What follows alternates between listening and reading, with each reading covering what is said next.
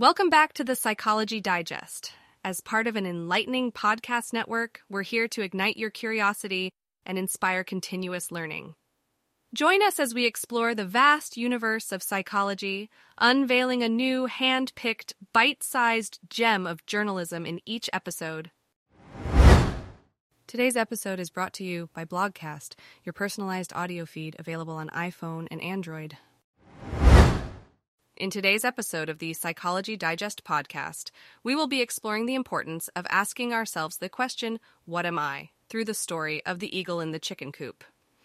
Bernhard Kutzler's article delves into the necessity and magic of this question and how it can lead us to find our true selves. Join us as we listen to this insightful article and learn how to discover our own identity. Let's dive in! The necessity and magic of asking, What am I? The story of the eagle in the chicken coop shows why we need to ask this question and how to find an answer written and read by Bernhard Kutzler.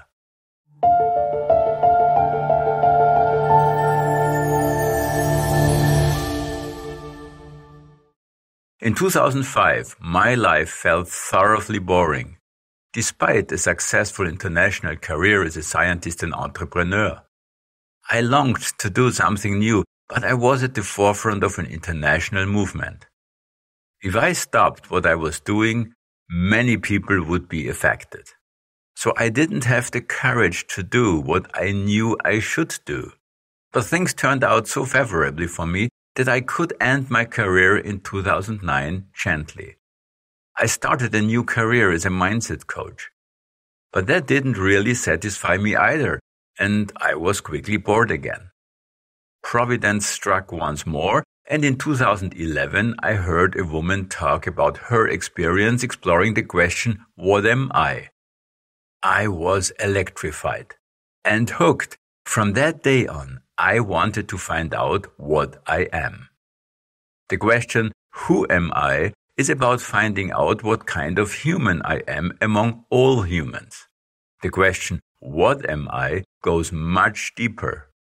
It is about finding out what it means to be a human, what the full potential of a human is. With this question, I'm not only questioning myself, but all of humankind. The following story illustrates what I mean. One day, an eagle laid an egg in a chicken coop. The egg hatched, and the newborn eagle learned from its peers how to live like a chicken. Life was okay except for a yearning that made it seek. But none of what it found truly satisfied its yearning. Would it help if someone told the eagle that it is not a chicken but an eagle? No, this would not help. The eagle has learned to be a chicken. It carries a chicken program that tells it how to behave under which circumstances. It feels safe and comfortable being a chicken, except for the yearning.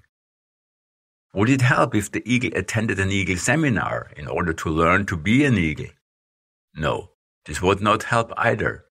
Learning to be an eagle would install an eagle program that would overlay the chicken program. Then it would be an eagle who believes it is a chicken who has learned to behave like an eagle. This would be even more confusing than continuing to live as a chicken. The only way for the eagle to be what it truly is is to free itself from the chicken program. But why did the eagle's mother lay her egg in the chicken coop in the first place? Because she also lives in the chicken coop and believes that she is a chicken. In fact, all birds in the chicken coop are eagles who believe that they are chickens. And this has been so for thousands upon thousands of years. This story is obviously a metaphor for humankind. We are like the eagle in the chicken coop. We too copy the way of life of our parents and peers. We carry a human chicken program that tells us how to behave in what situation. This leads us to live a limited life in which we develop only a fraction of our potential. This is not about evaluation between eagles and chickens. Eagles are no better than chickens. They are different. This is about ending up in the wrong life because we grow up among those who have ended up in the wrong life in the same way.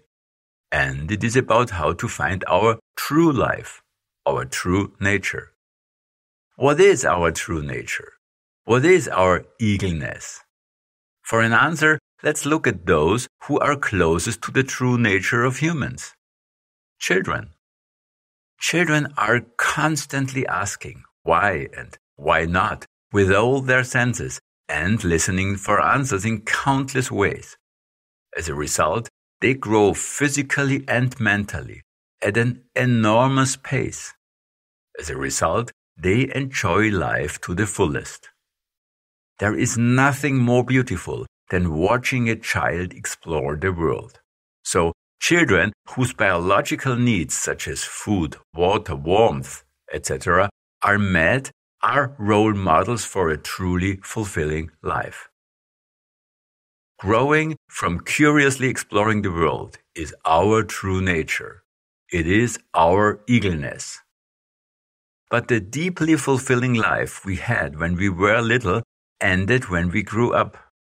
It ended because we copied our parents' way of life.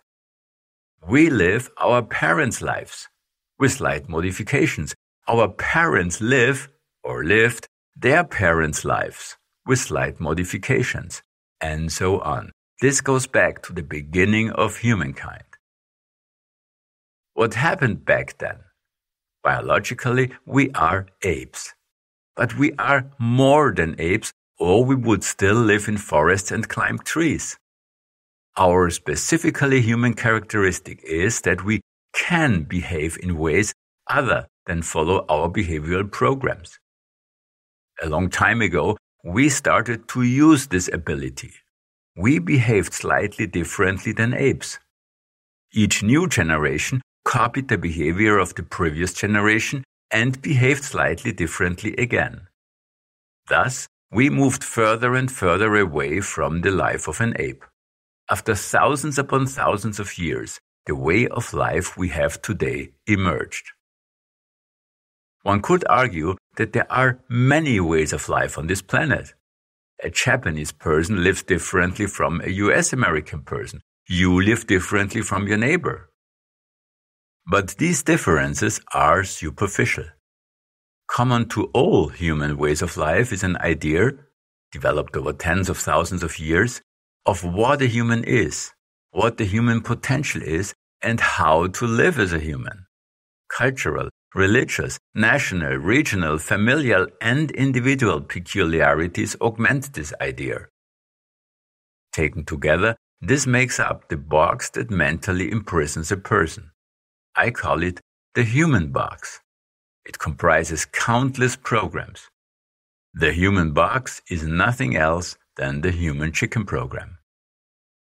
The necessity of asking, What am I? is that it is the only way to fulfill the longing that is within you and that is rooted in your childhood experience of having lived your true nature as a child.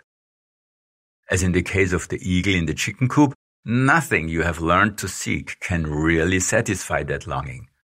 Just as the eagle must free itself from the chicken program, you too must free yourself from the human chicken program, the human box. This will fulfill your longing. The simple formula is that if you remove what you are not, what remains is what you are. I started doing this in 2011 and I'm still working on it because freeing yourself from tens of thousands of years of human programming is a life's work.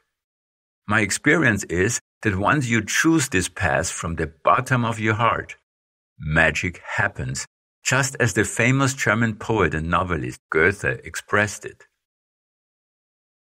Until one is committed, there is hesitancy, the chance to draw back, always ineffectiveness. The moment one definitely commits oneself, then providence moves too. All sorts of things occur to help one that would never otherwise have occurred. Boldness has genius, power, and magic in it. Begin it now. Therefore, All it takes to find out what you really are is for you to want to know and commit to wanting to know. Then start listening and let the magic of what's happening carry you forward. After over 10 years, I'm still riding the magic wave that began for me in 2011. In my blogcast, Why I Isolated Myself Socially for Three and a Half Years and What Came Out of It, I talk about the beginnings and early years of my exploration of the question, What am I? In my blogcast, The Seven Step Method to Become What You Truly Are, I give an overview of what I've done over the last decade, summarized as a method. To begin, it is also helpful to tune into your true nature. Here are three exercises that will therefore help you embark on an exciting voyage to become what you truly are and what is guaranteed to satisfy your longing. Exercise 1. Think back to your childhood, before you started school. How did you spend a typical day? What did you enjoy doing the most? What changed when you started school? Make a list of the plans and dreams you have had as a child. Exercise 2. Consider your life now. Compare it to the lives of your parents. What is the same? What is similar? What is different? Which of the plans and dreams you had as a child have you fulfilled? Make a list of the plans and dreams you have today. Exercise 3. Take the two lists from the previous exercises. Your plans and dreams as a child and your plans and dreams today. For each item on these lists, think about how you could make it happen. You can find a plethora of exercises in my book, Being Free. Get out of the box, the method with 99 exercises. Blogcast. If you enjoyed this, you may also like our other podcasts the Productivity Digest, the Self Improvement Digest, the Life Digest, and Daily Science News. Stay curious, stay inspired, and thanks for listening.